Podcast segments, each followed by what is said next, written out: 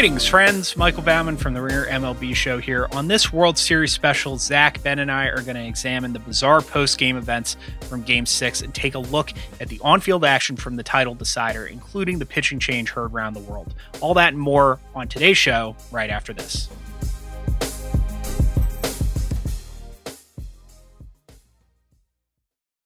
This episode is brought to you by Jiffy Lube.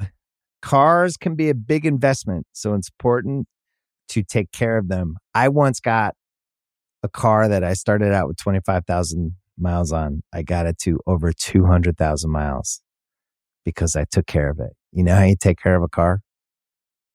You take care of the maintenance, the oil, the brakes, all that stuff. And if you don't, you can have a car just completely fall apart. When your car needs maintenance, head to Jiffy Lube. They provide automotive excellence at speed. Get your oil changed, brakes checked, tons of other multi-care services. It's all done by expertly trained technicians who actually care about taking care of you and your car. Jiffy Lube, car more.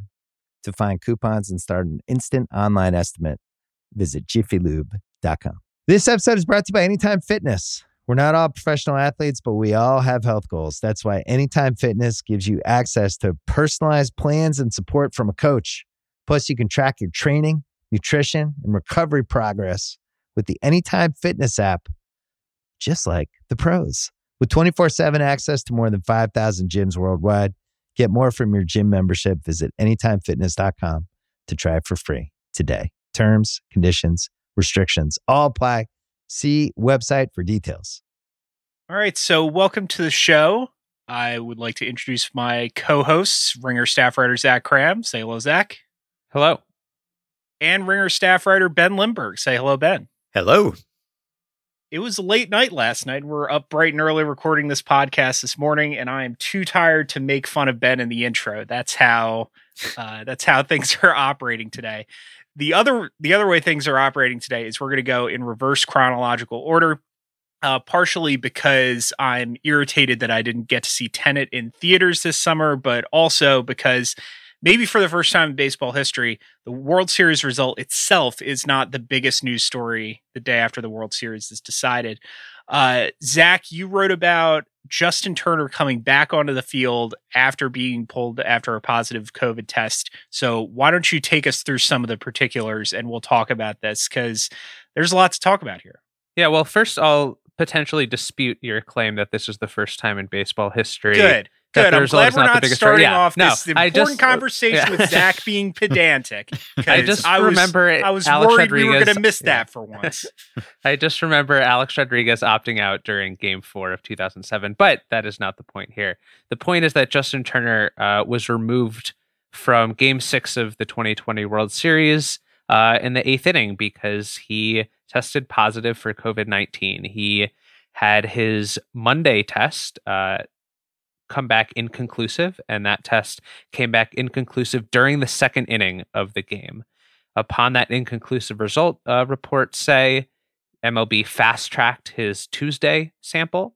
That tested positive, and he was removed from the game, as I guess protocol mandates. Protocol also mandates that the player who tests positive then must remain in isolation until he tests negative eventually, and that did not happen last night. He was told to isolate. He refused and went back on the field. Ken Rosenthal said he insisted. And it seems that nobody, not MLB, not the Dodgers front office, not any coaches or players, stopped him. He hugged teammates. He kissed his wife. He was touching the trophy everyone was passing around. And I think most gallingly, he took his mask off and posed for photos sitting in the center of the group photo next to cancer survivor Dave Roberts, next to Dodgers Vice President of Baseball Operations Andrew Friedman, and it's a whole mess. Yeah, this is, it's the days since someone was a huge selfish idiot sign gets reset to zero here. I was all ready to go on about how convenient it is that we've had MLB sending out these press releases seemingly you know, every couple of days about, oh, we've tested how we've done tens of thousands of tests and not had any positives in the playoff bubble, which one thing I appreciated about your story last night, Zach, is you went out of your way to explain that this is not, in fact, a bubble, no matter what terminology MLB used. And we got our first positive test 2 innings before the World Series is over. So I guess that's a bullet dodged. And then I struggle to comprehend the idea that he got back out on the field. It's just so incredibly irresponsible. And we can get into assigning blame and the how you're actually supposed to stop him. But Ben, you know, what was your reaction to seeing this unfold? It really ballooned. One thing got worse as on live television, or one thing came after another on live television while everybody was watching. Right. We were trying to piece it together along with everyone else. And you heard Justin Turner is not in the game. Where's Justin Turner? Justin Turner tested positive for COVID. Justin Turner has disappeared from the field. Okay, that part makes sense. But then he reappeared. And I think that was the part where we were all very perplexed, because he was just going about his business as if he had not tested positive for COVID. It seemed like the team was not taking any precautions being around him. And so there were all these images that I think, given what the country has been through, given what all of these players have been through, what the sport has been through, et cetera, to see everyone just completely throwing caution to the winds there and just seeming to say, I guess, mission accomplished. We made it. Season over. You know, if the point was to crown a champion and to get everything completed, it's almost as if they just said, well, we made it. It's over now. And now we can just completely forget about all the protocols that got us to this point and that most of us are still living with on a day-to-day basis. So it really kind of, I think, for a lot of observers, if not necessarily the Dodgers themselves, seemingly cast a pall over those proceedings, because you wanted to have the vicarious joy of getting this postseason monkey off their backs and winning this championship. And Turner would have been part of that feel-good story. And instead, in large part, it turned out to be a feel very uncomfortable story, at least the night of. Yeah, I think from my perspective, this has repercussions in 3 different areas. Area number 1 is potentially physical, the actual spread of the virus. Obviously, we will wait to see what the test results say about all of the other Dodgers, their wives. Ken Rosenthal reported that at least one of the wives is pregnant. Their kids running around on the field, everyone who might have come in contact with Justin Turner during the celebration. Repercussion number 2 is, I think, symbolic, because MLB basically all season has tried to cast itself as a symbol, first as coming back and showing that even amid the pandemic, we can still stage a season. And then particularly during the last 2 months without any positive tests, to show, wow, we pulled it off. We did it. We accomplished what we set out to do. And I think it's really fittingly symbolic that the season started with a star player, Juan Soto, being pulled out of the opening night game because of a positive test. And then it ends in the same fashion with Justin Turner, but particularly the symbolism of a powerful person flouting the rules that everyone else has to abide by. There were quotes to the effect of Andrew Friedman saying he wanted to be on the field and take a picture with the trophy. I don't think there was anyone that was going to stop him from going out. And first of all, somebody should have been able to stop him. That is the purpose of protocols written into the rule book. But you also have had people across the country all year putting off celebrations, birthday parties, weddings, bar mitzvahs, high school and college graduations, because even if it might be important to them, there is a broader, important societal mandate here. And I think Turner flouted those rules last night, if the reporting is at all close to what actually happened. And then the third area I see a repercussion is in terms of that conversation that, Ben, you were talking about now, that Dodgers fans have been waiting 32 years to see their team win a title. And then within 5 minutes, 10 minutes, all of a sudden, the celebration is completely soured by what happened here. And that is not the most important consideration, but it is one. And I think we all enjoy baseball and would love to talk and argue about Kevin Cash's decision to remove Blake Snell, and would love to argue about, you know, should Corey Seager have been MVP or Clayton Kershaw, and what does this mean for Kershaw's legacy? But we're not talking about that, and we shouldn't, because this in the moment is more important. And I think it's really fitting that the baseball season that started in such a fashion ended in one too. Yeah, I want to go back to your second point, because there was a lot of quotes. You know, you put the Friedman one in our notes. Mookie Betts said something substantially similar, that this is a huge moment in Justin Turner's life. Who's going to deny him the opportunity to celebrate it? And a big part of me is sympathetic to that, that this guy just played a huge part in winning the World Series. This is the pinnacle of his professional career. It's going to be the greatest moment of of his life in the thing that he's devoted his entire life to.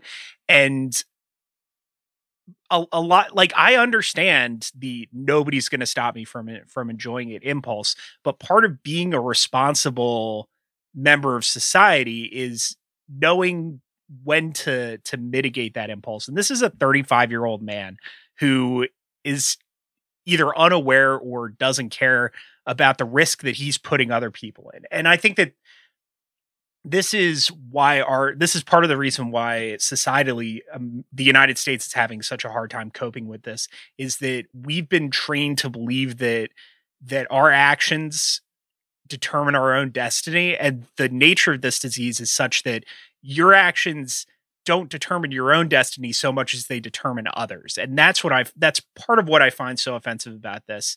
And the other thing is, like you said, Zach, that we've been essentially sitting home, putting our own lives on hold for 7 months. As someone who's been very careful about where I go and who I see, to see somebody on national television for everybody to see, just saying the rules don't apply to me the way it might apply to you guys, is just, I find that just really offensive. And but the blame doesn't rest entirely with Turner, because somebody should have been able to stop him if he, in this great moment of joy and emotional heightenedness, can't be responsible for himself, then somebody needed to step up. And, you know, I don't know if it comes to physically tackling him, or get, you know, having somebody get him out of the ballpark before the game's over. But this is, you know, there's not a plan. Somebody needs to be in charge. And if MLB is going to paint itself as this good corporate citizen that's playing a part in the American recovery, you know, I don't know if the fact that they're that they let fans back into the stands for the World Series completely rips that veneer off. But if it wasn't ripped off before, it is now. And it's you know, it's unjustifiable that this happened, that Justin Turner's bad decision got through what should have been so many other layers of people, but nobody was paying attention to it seemingly. And it put so many other people at risk and sent such a bad message to the entire baseball watching public. The nation's eyes were on this game last night, and this is how baseball chose to operate. And it is the biggest story. It should overshadow the actual results of the World Series. And you know, I'm part of me is glad that it is, because as much as I'd like to be talking about the game itself, the game is not the most important thing the game itself is not the most important way in which Turner and the Dodgers and Major League Baseball and Rob Manfred interact with society. And it's just a really disappointing lack of responsibility on multiple fronts here. Yeah, and it really is sort of symbolic for all the reasons that you've said, both of you, and also, I think, just because there's this void of leadership here, clearly, and someone acting selfishly, and the people who should have been in place to step up and stop him not doing that, and thus endangering the entire group. And so you can, you know, make it into a metaphor for everything, for the whole situation that we find ourselves in still, several months after all of this started here. And I think also, you know, on the whole, I'm glad that baseball came back. I think despite the misgivings that we all had about the season starting, and despite the way that it was very nearly derailed shortly after it started, I think, as far as we know, at least the worst cases were averted.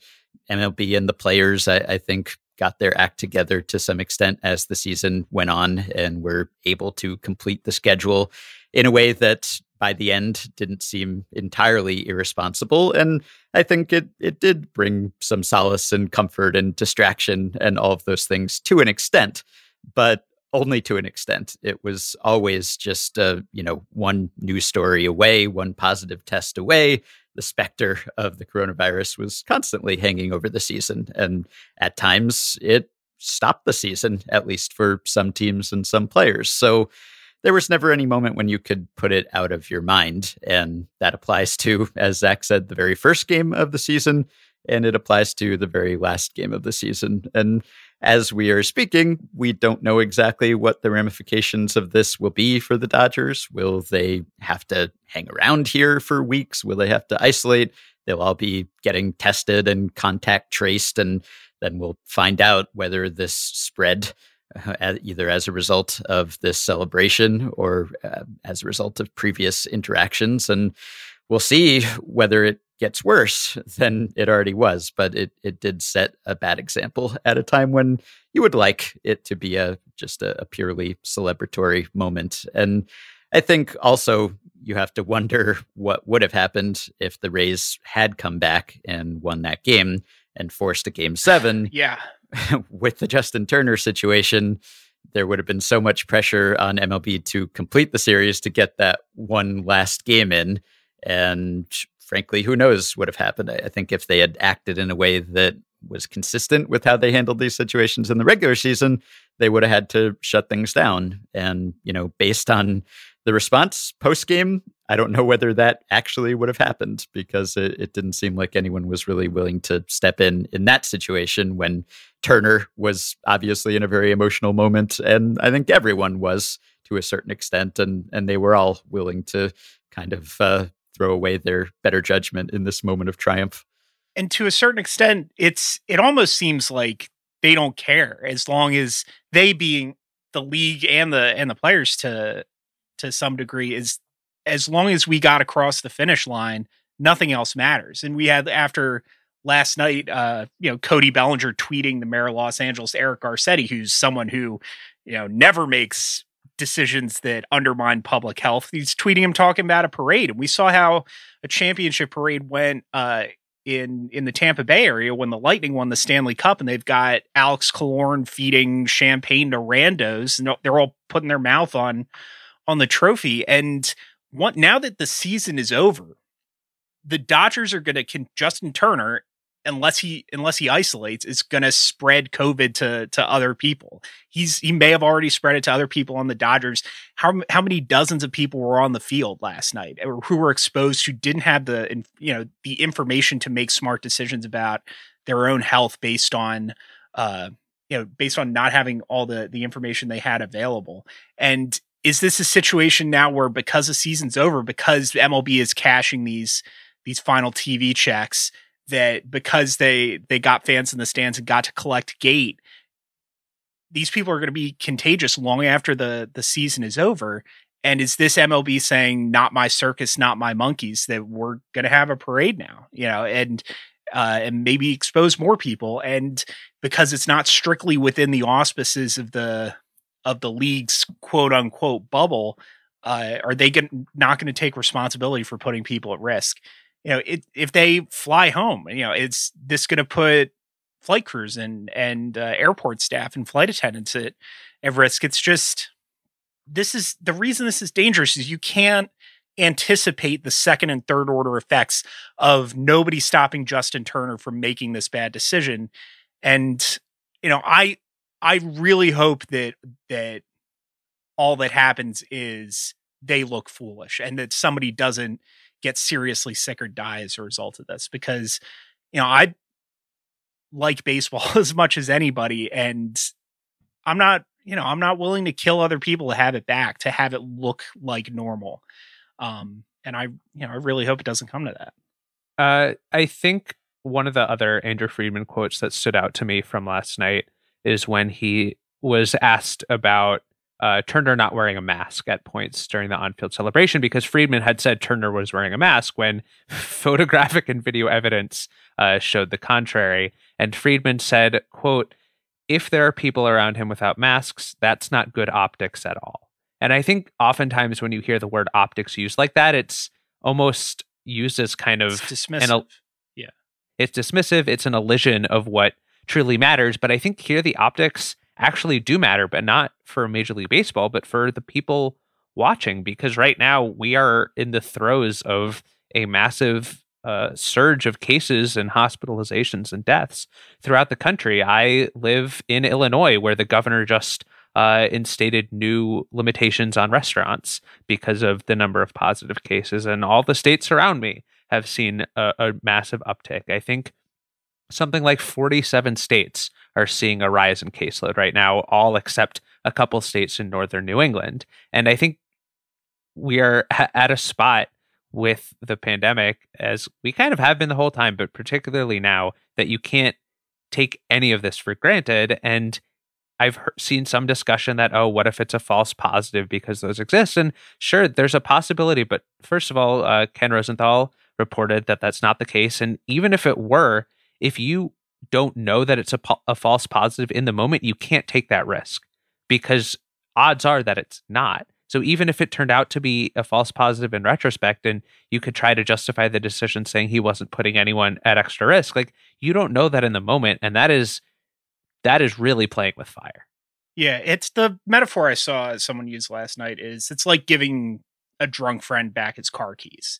And just because he gets home without crashing into anything doesn't mean it was a smart decision, doesn't mean that you didn't put other people in danger. And you know, we talk a lot about on this podcast about the difference between process and results. And this is a real life example of the process speaking volumes, even no matter what the results actually are. So I think that's a smart thing to draw attention to, even if they come back 2 days from now and say, oh, it's a false positive, nobody got sick. That's not really the point. The point is the actions that you're taking at the in the moment with the information that you have. And, you know, it's just a very cavalier way to operate. And, you know, what was the climax of what should have been the most joyous moment of the season for, frankly, everybody but Rays fans. Like, it, now this is what we're talking about because these grownups in the room couldn't behave responsibly. All right. So I think we've set our piece on that.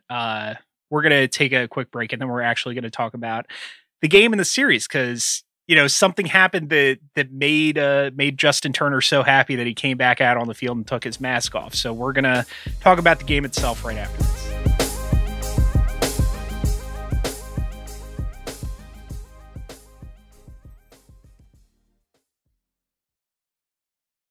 This episode is brought to you by Cars.com. When you add your car to your garage on Cars.com, you'll unlock access to real-time insights into how much your car is worth, plus view its historical and projected value to decide when to sell.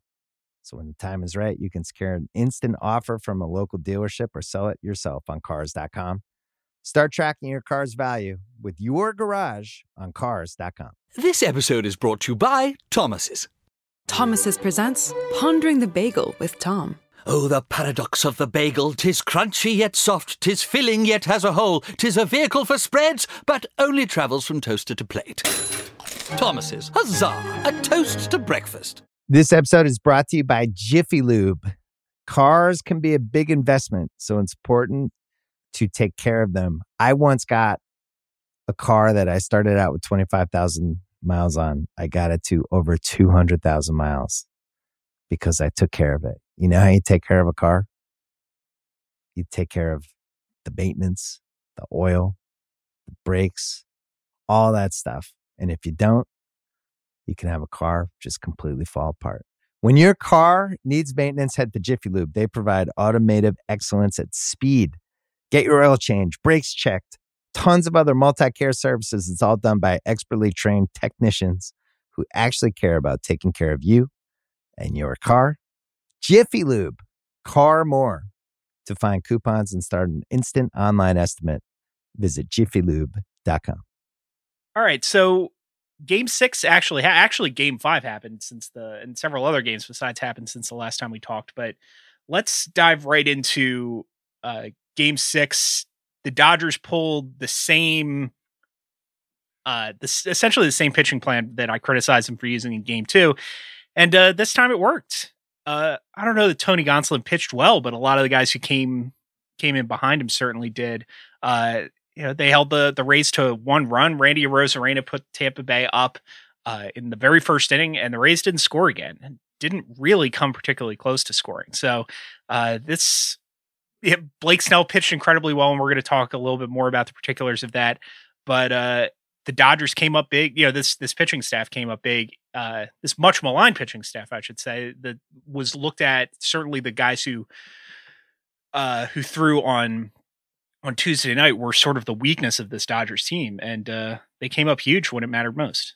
Yeah, the bullpen pitched, 7 1/3 of scoreless relief. It's almost strange to draw a distinction between relief and starting at this point in the postseason, because Gonsolin gets 5 outs. He's basically in the same role as other pitchers who came in after him, but Urias was the hero out of the bullpen. He has been excellent in the postseason this year and really in all years. And he, I think, bailed Roberts out from having to do anything drastic. I think up until the very last out, we were all just kind of on Kershaw high alert.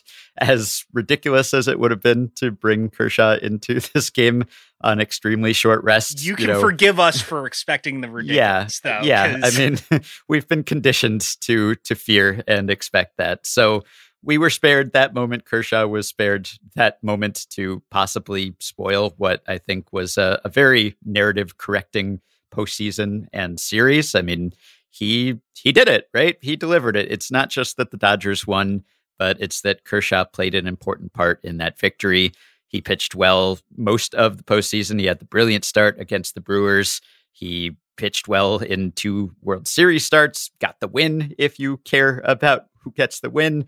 And I think he really addressed every complaint about his postseason performance. He doesn't wipe away all of the lackluster performance in the past, but in a sense, it does, because I think and hope that we can all stop talking about this now and just acknowledge that Kershaw is the best pitcher of his generation, and the Dodgers are the best team of this particular time. And they finally translated that regular season success into postseason success. So no more caveats, no more narratives. They did it. They deserved it. They have been as close as you can come to a dynasty without actually winning a World Series, in that they've won 8 straight division titles, which is extraordinarily difficult to do, particularly in this era. And all the excuses that people had to come up with for them, and playoffs are a crapshoot, et cetera, now just no longer needs to be said. And they came back from a deficit in the NLCS. I think they really addressed every doubt that has ever been leveled against them. They're a great team. They'll probably be back next year, but they won't have the same sort of stain associated with their resume any longer. And it's been long enough.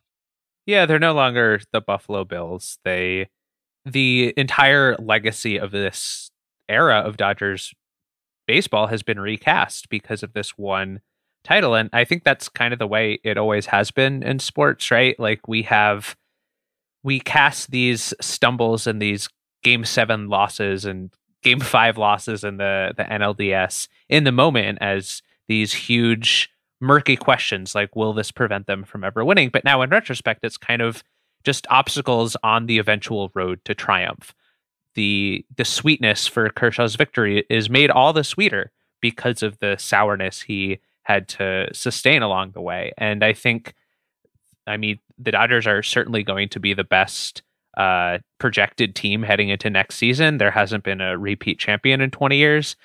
There are a lot of accomplishments the Dodgers can still reach with this core, because this core is not going away, both in terms of the players they already have signed long-term, like Mookie Betts, who is now there for the next decade plus, and also because of the young players who didn't really play a role in this title. Like Gavin Lux was not on the playoff roster. Dustin May didn't pitch all that much. I think they have so many young players still around that this is kind of the first in what could be a succession of titles, which is strange to say when we've had part of this core together for nearly a decade losing, but that's the advantage of having this kind of perpetual motion machine of player development, is it's never going to stop. Ben, you wrote, what, like 5-6 years ago at this point, asking when will the Dodgers ever have a losing record again? And I don't think that is anywhere in sight. No. Yeah, I don't think that's anywhere close to happening. I'd be certainly more surprised if they don't win 100 games again next year than anything else. Yeah, I think with Kershaw specifically, we've seen the failure to win a title despite being one of the best players in the world and despite being on good teams that defines the player until the instant it doesn't. And then it becomes something that almost immediately goes like, oh yeah, remember when? Like we saw, it's not just baseball. Like we saw with Alex Ovechkin, we saw with John Elway. Like this transcends sports, this idea that you're not completely validated no matter how, even if you're one of the best ever to play the game, until you get that ring. And then once you get that first ring, then everything else is gravy. And so I think we're going to see something else or something like that play out. And, not to go back to the Justin Turner thing, but when the Caps won the Cup a couple years ago, like that, they threw the wildest multi-day championship celebration party that I've ever seen. And it, it sucks that the Dodgers don't get to have that same kind of release. But yeah, this team is going to, like you just brought up, the Mookie Betts has signed for the next 12 years. Like, I almost forgot about that. I keep forgetting that Mookie Betts is on this team because they've got so much talent, and he's not holding this whole thing together. They were a championship caliber team before he showed up. They are, like Zach said, without Dustin May as part of the rotation, without Gavin Lux on the roster, without Keibert Ruiz, they're one of their top catching prospects on the postseason roster. They managed to beat a really good Braves team and a really good Rays team and win this title. And like the big wheel keeps on spinning around, because with this farm system, with this level of financial commitment, they can keep spinning off trades for the next Mookie Betts, or they can let Yasmani Grandal walk and replace him with Will Smith, who might be even better. And so what's to stop this team, for instance, from trading for Francisco Lindor? And I was just going to bring that up. That's the thing that is just sort of floating out there in the middle distance, that they can pull off that trade right after pulling off the Mookie Betts trade, right after promoting a bunch of their young guys, after extending Kershaw and Jansen and Turner and keeping that core together. It's just, I don't know if this is the easiest front office job in baseball, just because of the scrutiny and the expectations that level of resources brings. But yeah, like you guys said, I don't see a point in the future when this team isn't competitive, when this team isn't one of the absolute favorites to win the World Series every single year. And I think we've had several instances in recent years of a team winning a title and immediately asking, will they turn into a dynasty? We did it with the Cubs. We did it with the Astros. We're now doing it with the Dodgers. And I think there is a difference. There is a difference in the baseline level those teams already had before winning the championship. Like, we know the Dodgers will be back in the playoffs year after year after year. We didn't have that baseline expectation with those other rosters. And especially with this sort of player development, the combination of player development and financial advantages the Dodgers bring, you're already seeing kind of the Cubs competitive window and the Astros competitive window coming to some extent to a close. The Astros hasn't yet, but I don't know who plays in their outfield next year. Mike, you might be suiting up in left field. So I think... Oh, I hope not. Yeah, I think the Dodgers just don't have those kind of limitations, whether actually there or just sort of artificially mandated. But it's not like they are just bursting onto the scene. They've been here for a while. And I've got to say, I've really enjoyed the Dodgers postseason experience for the most part as a pretty impartial observer who is not going to be heartbroken when they did lose. Sorry, Dodgers fans. But I really got to know this team in a way that I don't think I'm as intimately familiar with most teams, because, I catch them now and then. I tune in for some of their games. I do not see just the volume of games of most teams that I see of the Dodgers, which is partly because they're a great team and there are a lot of reasons to watch them. But it's also because they're always on this postseason stage. And because of that history that we have with these players, every appearance is fraught. I mean, every time Pedro Baez comes in, you think of 7 other Pedro Baez outings, which are, you know, probably painful memories for Dodgers fans. But I'm positive I remember Pedro Baez giving up a home run to Dave Henderson in 1988. You know, it seems like that, right? It's like every single year. And as tiresome as the Kershaw conversations and the Dave Roberts bullpen usage scrutiny was at times, it really just added an additional layer of, I think, emotional investment that I would not normally feel for a team that I don't personally root for. And even with Kershaw, I mean, I don't know that I would feel the attachment or affection for Kershaw that I do, if not for the fact that it took them so long to get to the mountaintop. I mean, Kershaw is great. I think you can admire his excellence and his drive and his dedication, but he's not the most cuddly player out there. And if I were not someone who had rooted for his team, I don't know that I would feel the way that I do about him, if not for the fact that he has been on the receiving end of all of these "he's a choker" arguments for years and years, that in many cases I've felt almost obligated to come to his defense. You know, and so Ben, can I stop you and ask you a quick question? Sure. Who is the most cuddly player out there? Oh, I mean, Mookie's up there, right? Mookie is as cuddly as they come, I think. Yeah. So I think really it's just that everyone has a history here on this team. And it's like when Corey Seager starts raking, you think of, you know, young Corey Seager when he couldn't hit in the postseason initially, or Bellinger for that matter, and Kenley Jansen. And, you know, maybe you're thinking of the fact that Kenley doesn't have the peak Kenley cutter anymore, but he still looks like Kenley, and you still remember all of those moments when he's either succeeded or let them down.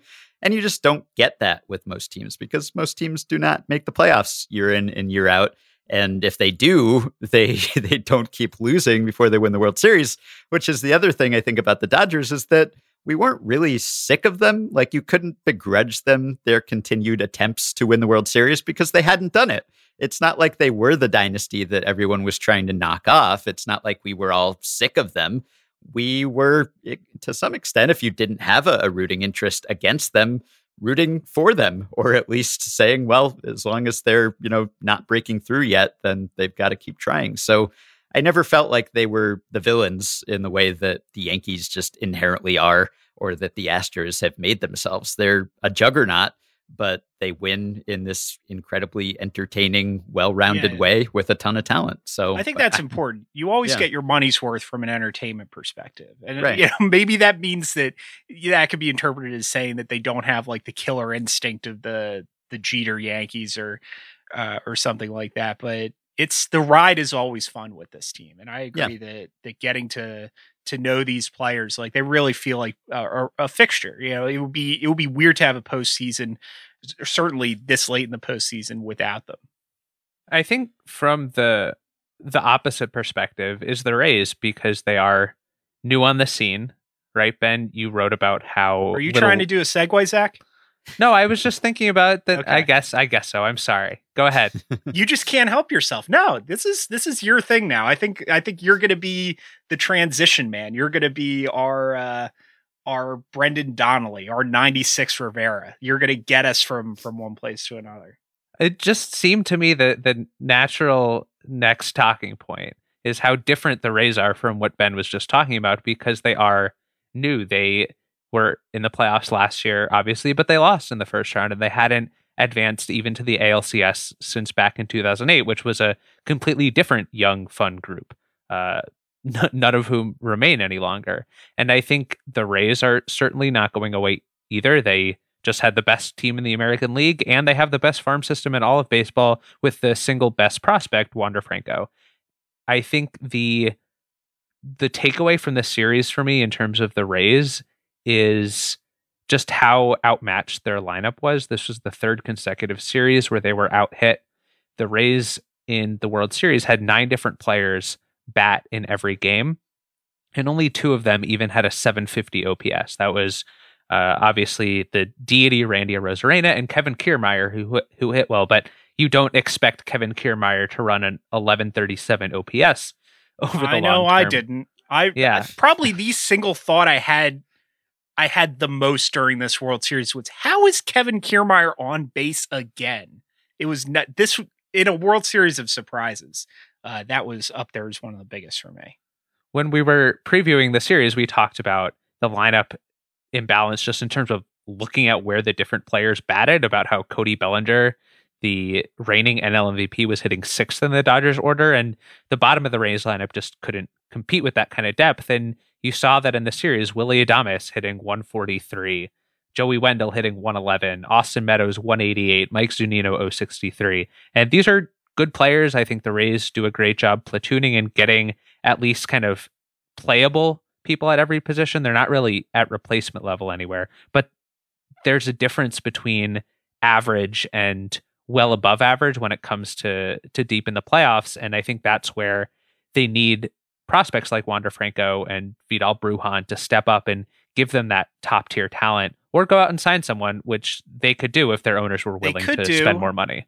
So this, you're sort of steering into my post game column, which, if in case anybody's wondering why Zach wrote the coronavirus column and it wasn't something that was 2,000 words and full of me MFing everybody, that's because I was busy working on this angle, which is that the Rays put together, I think they did really well to put together this team on this budget. The pitching staff is incredible. The defense is incredible. The lineup is fine.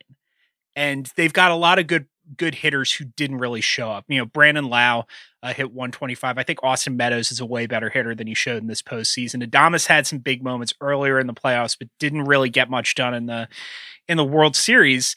And the way around that is, like I said, they could have.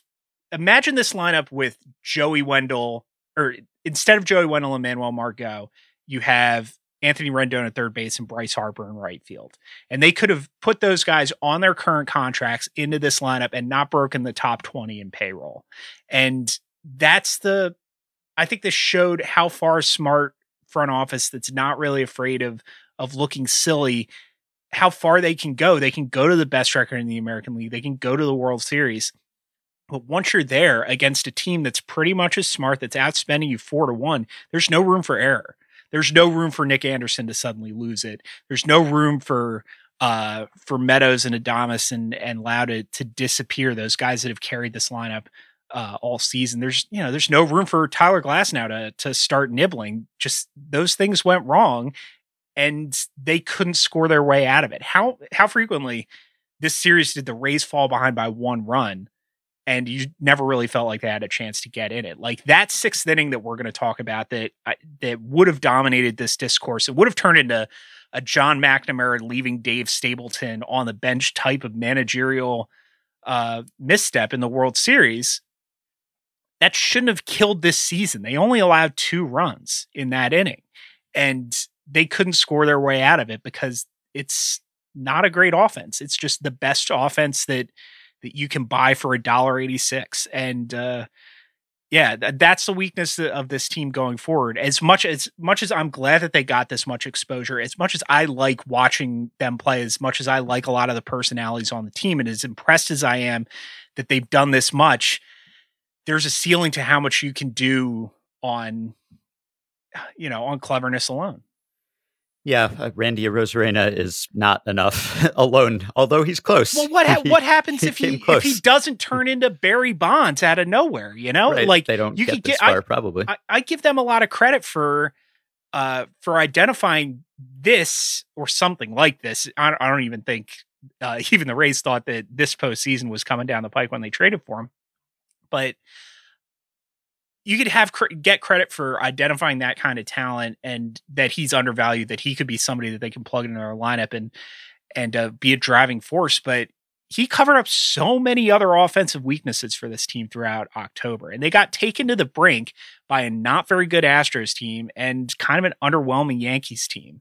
And the only team that they really handled in this postseason was the Buffalo. This is why you don't expand it to 16 teams. And so the solution is obvious. I just think the solution is not something that ownership is going to be willing to pursue because they haven't so far in franchise history. Yeah, the Dodgers out-hit them by about 150 points of OPS in this series. And, you know, don't want to say that's necessarily emblematic of the difference between those lineups. And obviously, the Rays could have easily won the series. They could have out-hit the Dodgers over the course of 6 or 7 games. But that was, I think, the clear gap between those two teams. And it played out in this series. And maybe that's because it's harder to put a great lineup together on the low payroll that the Rays run than it is to put together a good defense or a good pitching staff where you can just mix and match guys and find a bunch of relievers. And I don't want to discount how difficult that is and how impressive a job the Rays baseball operations department has done to assemble that roster. But it's just a little harder, I think, to find hitters, you know, even though Arozarena was incredible, it still took a top prospect to get him, and no one could have expected that he would have one of the all-time great postseasons. So these two teams were both deep in certain respects, and both really talented, of course. But the Dodgers were just better. I mean, they were arguably one of the best teams of all time, and we didn't really get to see them show that over the course of a full season. But there is, I think, zero caveat that needs to be applied to this, zero asterisk, which that at least I think is a good outcome because, you know, coming into the season, I don't know that I thought the odds were great that I would be taking this title all that seriously. And as it turned out, I am. I don't think you need to really discount it in any way because these two teams were the best in their respective leagues this year. They would have been playoff teams under normal circumstances. And they had harder roads to get to a title or to a pennant than they would have in a normal year. So if anything, it's more impressive in a sense that the Dodgers ended the drought this year. Oh, boy, that's going to be that talking point. You thought you were sick of the Kershaw playoff narrative. Does this title count for more or less than a normal title?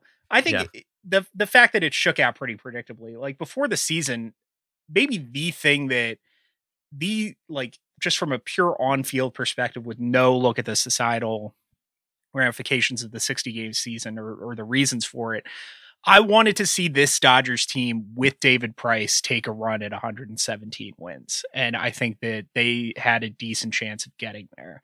And we're not going to, you know, we'll never know if they could have.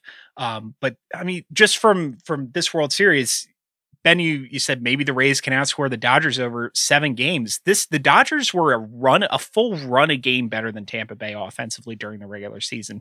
That's a huge hole to climb out of, even in a short season or even in a short series, even with really good pitching. And particularly if your best reliever allows runs in 7 consecutive appearances. How's that for a segue, Zach Kram? I could see you inching closer to the mic. That was wonderful, wonderfully executed. Yeah, I think the decision on which Game 6 turned was removing Blake Snell in the 6th inning when Tampa had a 1-0 lead. Blake Snell, he was dealing. He had thrown 5 1/3 scoreless innings, struck out 9, only allowed 2 hits, but the second of those hits was a single up the middle from Austin Barnes, which turned the lineup over for the 3rd time. Now, Blake Snell, the first 2 times through the order, so the bottom of the 1st, facing Betts, Seager, and Turner, he went strikeout swinging, strikeout swinging, strikeout swinging. Then in the 2nd time through the order, same 3 batters up, he went strikeout swinging, strikeout swinging, strikeout swinging. So that's a pretty good turn the first couple times through, 0 for 6 with 6 strikeouts, but Kevin Cash removed him. And I think there are a lot of reasons to criticize this decision. Importantly, this is not post facto criticism. It's not like, oh, Nick Anderson blew it, therefore it was a bad decision. In the moment, I think we were curious about what was going on, not just because of how well Snell was pitching, but because Nick Anderson, despite being maybe the best reliever in baseball for about a year, has not been good in this postseason. We talked about that on the World Series preview pod we gave, that he just hadn't looked like himself against Houston. He hadn't looked like himself in the first few games of this World Series, but Cash went back and trusted him anyway. He gave up a double down the line to Betts. He uncorked a wild pitch, and he allowed Betts to score from third with a ground out. So within six pitches, he had turned a 1-0 lead into a 2-1 deficit, and that was kind of the Rays' last chance. They didn't put anyone on base in the last couple innings.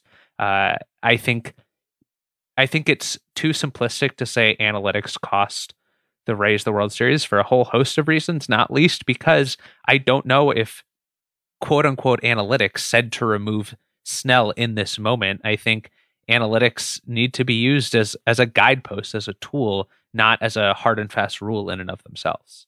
So I called this about 45 minutes before it happened. I said that exactly the circumstances in which Snell was going to be pulled and Anderson was going to come in. I think the fact that it went so bad so quickly makes this decision look worse than it is. And I say that while with the caveat that this is not what I would have done, because Snell is not a guy who gets better as he pitches into games. Like, this is not Justin Verlander. This is not 2016 Corey Kluber. This is not 1988 Oral Hershiser. He's the kind of pitcher who I would pull after 75 pitches in a situation like this if I had a better reliever available. I think the mistake is making Anderson that first guy out of the bullpen again and not shaking things up. Not that Anderson was pitching here and not Diego Castillo.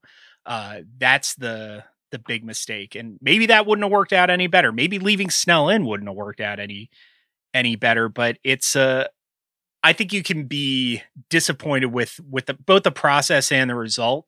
The one thing that I think it's naive to be, or the one reaction that I think would be naive to have, is to be surprised by this, because this is how Kevin Cash has managed every single game this postseason. You know, we saw this. This is what he did in Game 6 of the ALCS, and it didn't work. This is what he did in Game 7 of the ALCS with Charlie Morton on the mound, and it did work. This is what he did with Snell in Game 2 of the World Series, and it worked.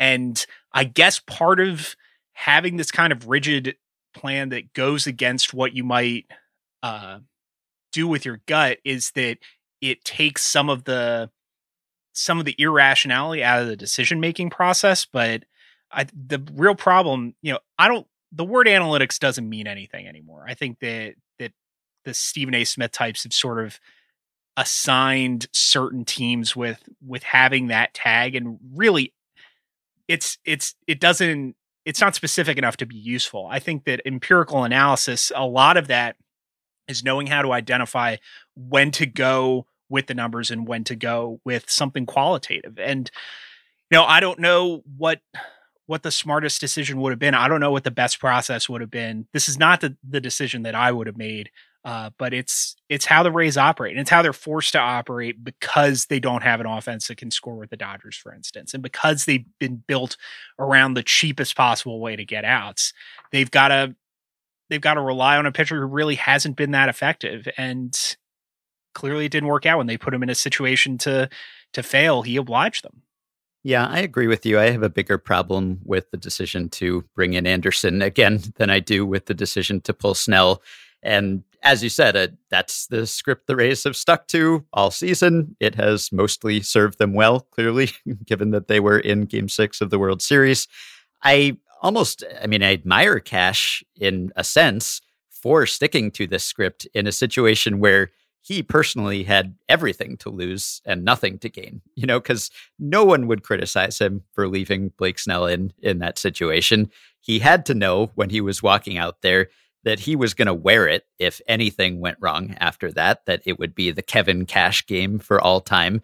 When a pitcher is pitching a shutout to that point and has been basically cruising, there's no upside there. I mean, maybe the reliever will also not allow runs, but the reliever can't be better than the starter has been to that point. And if he allows any runs, he will be worse, and people will blame the manager for making that change. But I think the mistake maybe people make is assuming that a pitcher who has been pitching well will continue to pitch well. That is clearly not the case. It's especially not the case with Blake Snell if you look at his history. And you don't have to look far. You only have to look back to Game 2, where he was brilliant for the first 4 innings and then sort of fell apart in the 5th. Or you could go back to Morton in Game 7 of the ALCS. It's the same sort of thing. This is what the Rays have done. I don't have a big problem with pulling Snell there. And, you know, if you're citing Mookie Betts' splits against lefties in the 2020 season, you've lost me, I think, at that point. And I kind of admire the humility of a manager and a former catcher who says, you know what, I can't predict the future because the data shows that we're not very good at this overall, and that how a pitcher has pitched up to a point in a certain game is not a great indicator of how he is going to continue to pitch. That said, I think to stick with Anderson, there was probably enough evidence, as good as Anderson had been last season, this regular season, he really did not seem to have been the same guy in his last several appearances. He was not getting the whiffs. I mean, I don't know what the Rays were looking at that were evidently telling him that this was the same person, that they could expect the same outcome out of him.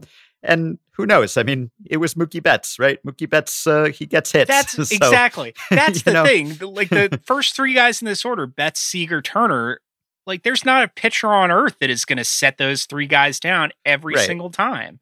Yeah. So I don't know. I sort of wonder, like the Rays don't have that guy in their bullpen. Nobody has that guy in their bullpen who's absolutely going to get those 3 guys out. I mean, I don't think that's why they lost the game. I think that it's that there's an extent to which we're dazzled by the proximity, by the fact that looked like a bad idea at the time. And sure enough, it went bad so quickly, but they only allowed 3 runs and they scored 1. And if you score 1 and score one run, oh boy, if you score 1 run in an elimination game, you're probably going to lose and you're probably going to deserve it. And that's the bigger problem for me, even, you know, making no excuses for either the process or the outcome there. The one thing I'll say, and this is not Cash's fault or the Rays' fault, it's really a symptom of a more widespread problem. I think you can consider it a problem in baseball, which is that aesthetically speaking, I hate this. I mean, I think analytically speaking, it was fine. It was not as terrible as people are making it out to be, at least the decision to pull Snell.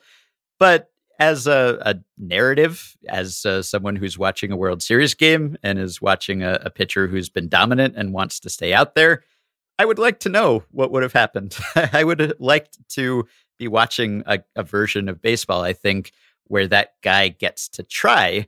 And maybe it's hypocritical of me to say that because 5-6 years ago, whenever it was that managers were letting that guy go, I was among the chorus who was saying, hey, 3rd time through the order, you know, this is a mistake. And we were singing that same song every single postseason. Well, now all of the teams are singing that song too. And we never get to go. We never get to see anyone go deep into games. And I think this postseason, it was particularly apparent. And I wrote about this for The Ringer, and you can go look at the graphs and the numbers if you want. But really, it was stark. I think that even pitchers who were pitching well just don't get to go deep into games. And we've written about it. We've talked about it, I'm sure. But I do think there is a cost to bullpenning, even if it is the analytically correct move. It just sort of sucks to have a guy be pitching really well, and then at the first sign of trouble, he's gone. And you don't get to see him try to work his way out of it. And you don't get to see him be the real hero of that game or the GOAT of that game, frankly. It's going to be the manager, or it's going to be a reliever who just entered the game, who we haven't been watching. And that's, I think, just not as fan-friendly. It's not as fun from a spectator perspective. The postseason pitcher's duel is extinct at this point. I mean, it's so rare that one starter goes deep into games. It's almost unheard of for both starters to go deep into games. And so every game is a bullpen battle. And there are costs to that in terms of strikeouts and pitching changes and length of game. But I really sort of mourn it as just, hey, I want to see this guy dig deep to get this big out and get himself out of this jam that he created, or you know, hold an off-speed pitch in reverse that he hasn't shown this guy and wriggle out of this jam. Or maybe they just finally get to him and you're counting the pitches as they climb and you're saying they're going to knock him out of this game and have that actually mean something, because there aren't, you know, 8 relievers who are just as good as that guy the third time through the order. So it's something that I think we've lost a little bit. And I cannot fault any particular team or any particular manager for that. It's just that the incentives align for teams to do what they can to win the game, but that does not always align with what we want to see as fans, I think. Yeah, I just real quick, I don't think it's a bad thing to revisit analytical opinions you held 5 years ago and say, oh, wait, I don't actually believe this anymore, or oh, wait, maybe we were right, but this sucks to watch, particularly in baseball, which, you know, you look at what the equivalent revolutions are doing in basketball, where it's all dunks and 3-pointers, or football where you're going for 2 more, or soccer where teams are playing out from the back, where efficiency is frequently more exciting. The most efficient form of baseball. It doesn't suck to watch. I had a good time watching this postseason, but it's, you know, it's a little less romantic. And I agree with you that I miss, as I think somebody who's definitely a little bit more, maybe the most liberal arts person on this podcast, it's it does suck to not have that, not have that image of the solitary postseason pitcher. So I don't think it's a bad thing to say, yeah, maybe this is what the incentives line up to do, but I'm not really a fan of it. I think you can hold both of those ideas in your head at once. In the last decade, there have been a grand total of 2 World Series games in which both starters went at least 7 innings. Kershaw versus David Price in the clincher last year, which wasn't really a pitcher's duel because Kershaw got hit hard. 2 years ago, Kershaw got hit hard pretty early. And then the other one was in 2013, John Lester versus Adam Wainwright in St. Louis. I was at that game. It was great. And I think, Ben, you're completely right that the aesthetics of this kind of decision matter, because the World Series and baseball writ large is a story, and we want our heroes to be the ones doing the actions that matter. I'm not sure if this is like completely confirmation bias where I just remember the examples of it backfiring, but I do wonder analytically the effect of throwing so many high leverage innings and such a high volume in the playoffs. We've seen a lot of these elite relievers falter in the late rounds. Even like Andrew Miller in 2016 gave up runs in Game 7 of the World Series.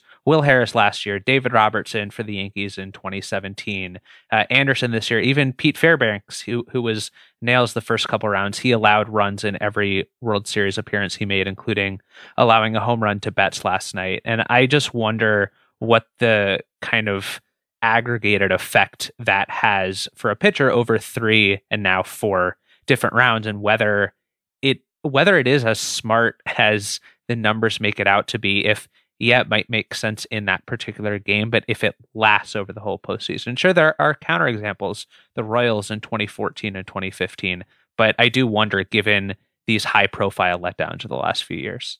Yeah, and even if there isn't an aggregated effect, even peak Andrew Miller is going to give up a run sometime if you pitch him long enough. So I mean, it's going to happen.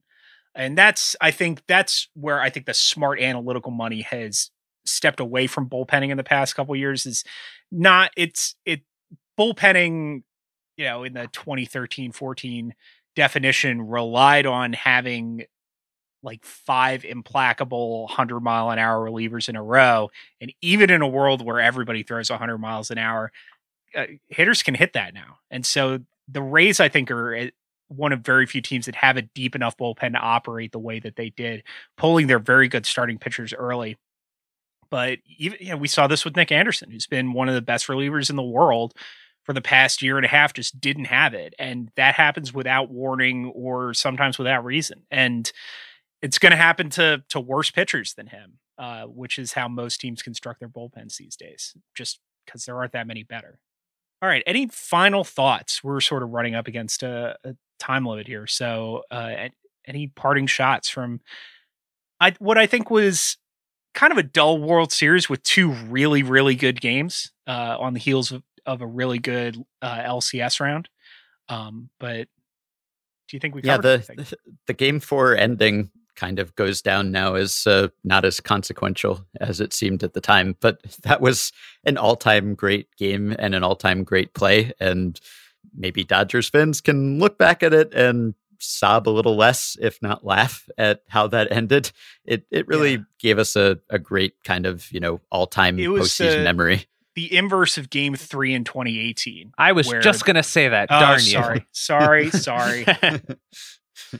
No, because the Dodgers, like the Red Sox that year, dominated the rest of the series, but the one most memorable game went the other way. Really happy for Brett Phillips, too. Somebody who, it seems like most hardcore baseball fans are aware of him and like him, but not for anything he actually does on the field. And sometimes it gets right up to just the right side of patronizing. And I'm really glad he's got something he can dine out on, an on-field achievement for the rest of his life. So happy to see that. That was a wild game. Happy to see the Dodgers, Kershaw and Jansen and the rest of those guys finally get a ring, validating, they shouldn't have needed to, but it really did validate what that team has done. You can draw the line any number of places, whether it's the past 4 years, whether it's the past eight, whether it's the past, you could go all the way back to 2008 or even 2006 with this Dodgers run of contention. And they finally capped it off. And so that's, it's just nice to see good players rewarded with the title. All right.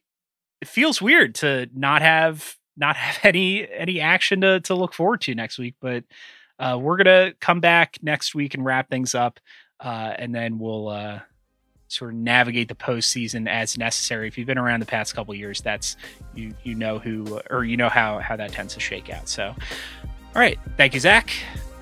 Until then. Thank you, Ben. Thank you. Thanks to Bobby Wagner for producing today's episode. And thank you for listening. Enjoy. You know what? Just get some sleep, and we'll see you next time.